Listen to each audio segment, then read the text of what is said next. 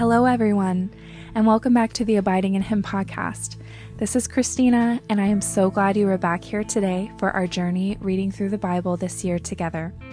My prayer for us all is that we will be open to what God has to show us in this reading today, and that we will go away from this podcast episode rejoicing in who God is and learning more about Him as our Savior and our Lord Jesus Christ.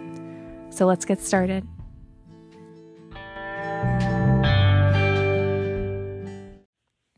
Malachi chapter 2 Warning to the priests.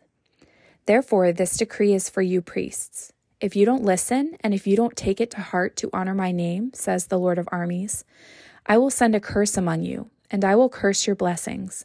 In fact, I have already begun to curse them because you are not taking it to heart. Look, I am going to rebuke your descendants, and I will spread animal waste over your faces, the waste from your festival sacrifices, and you will be taken away with it.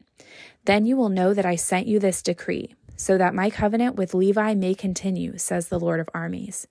My covenant with him was one of life and peace, and I gave these to him. It is called for reverence. It called for reverence, and he revered me and stood in awe of my name. True instruction was in his mouth, and nothing wrong was found on his lips. He walked with me in peace and integrity and turned many from iniquity. For the lips of a priest should guard knowledge, and people should desire instruction from his mouth, because he is the messenger of the Lord of armies. You, on the other hand, have turned from the way. You have caused many to stumble by your instruction. You have violated the covenant of Levi, says the Lord of armies. So I, in turn, have made you despised and humiliated before all the people because you are not keeping my ways, but are showing partiality in your instruction. Don't all of us have one Father? Didn't one God create us? Why then do we act treacherously against one another, profaning the covenant of our fathers? Judah has acted treacherously, and a detestable act has been done in Israel and in Jerusalem. For Judah has profaned the Lord's sanctuary, which he loves, and has married the daughter of a foreign god. May the Lord cut off from the tents of Jacob the man who does this, whoever he may be, even if he presents an offering to the Lord of armies. This is another thing you do. You are covering the Lord's altar with tears, with weeping and groaning, because he no longer respects your offerings or receives them gladly from your hands. And you ask, Why? Because even though the Lord has been a witness between you and the wife of your youth, you have acted treacherously against her. She was your marriage partner and your wife by covenant. Didn't God make them one and give them a portion of spirit? What is the one seeking? Godly offspring. So watch yourselves carefully, so that no one acts treacherously against the wife of his youth. If he hates and divorces his wife, says the Lord God of Israel, he covers his garment with injustice, says the Lord of armies. Therefore, watch yourselves carefully and do not act treacherously. You have wearied the Lord with your words. Yet you ask, How have we wearied him?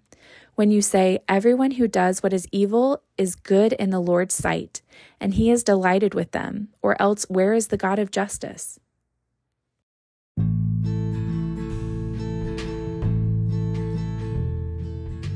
Okay, so we see here in the chapter, sorry, in the second chapter of Malachi, that God is really focusing on the um, the role of priests and how they should be acting.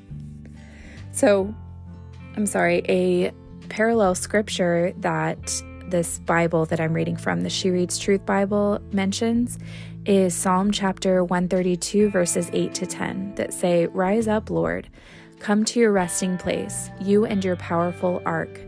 May your priests be clothed with righteousness, and may your faithful people shout for joy. For the sake of your servant David, do not reject your anointed one. And if we think about it now, we're under the new covenant, not the old co- covenant.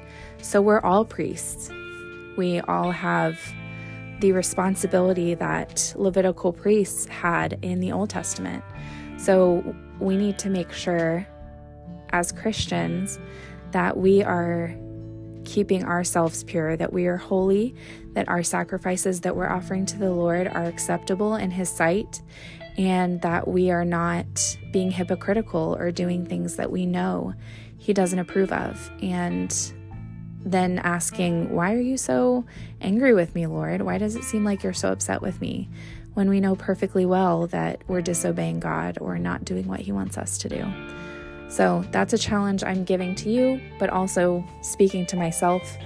And I'll see you guys back here next time.